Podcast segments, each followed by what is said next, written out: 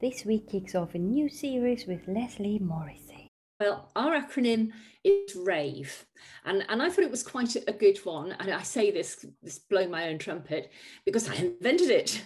And RAVE stands for reputation, authority, visibility, and expertise. And I guess in this session, I'd just like to explain why those things are important. So, my visibility had affected her perception of how well she knew me.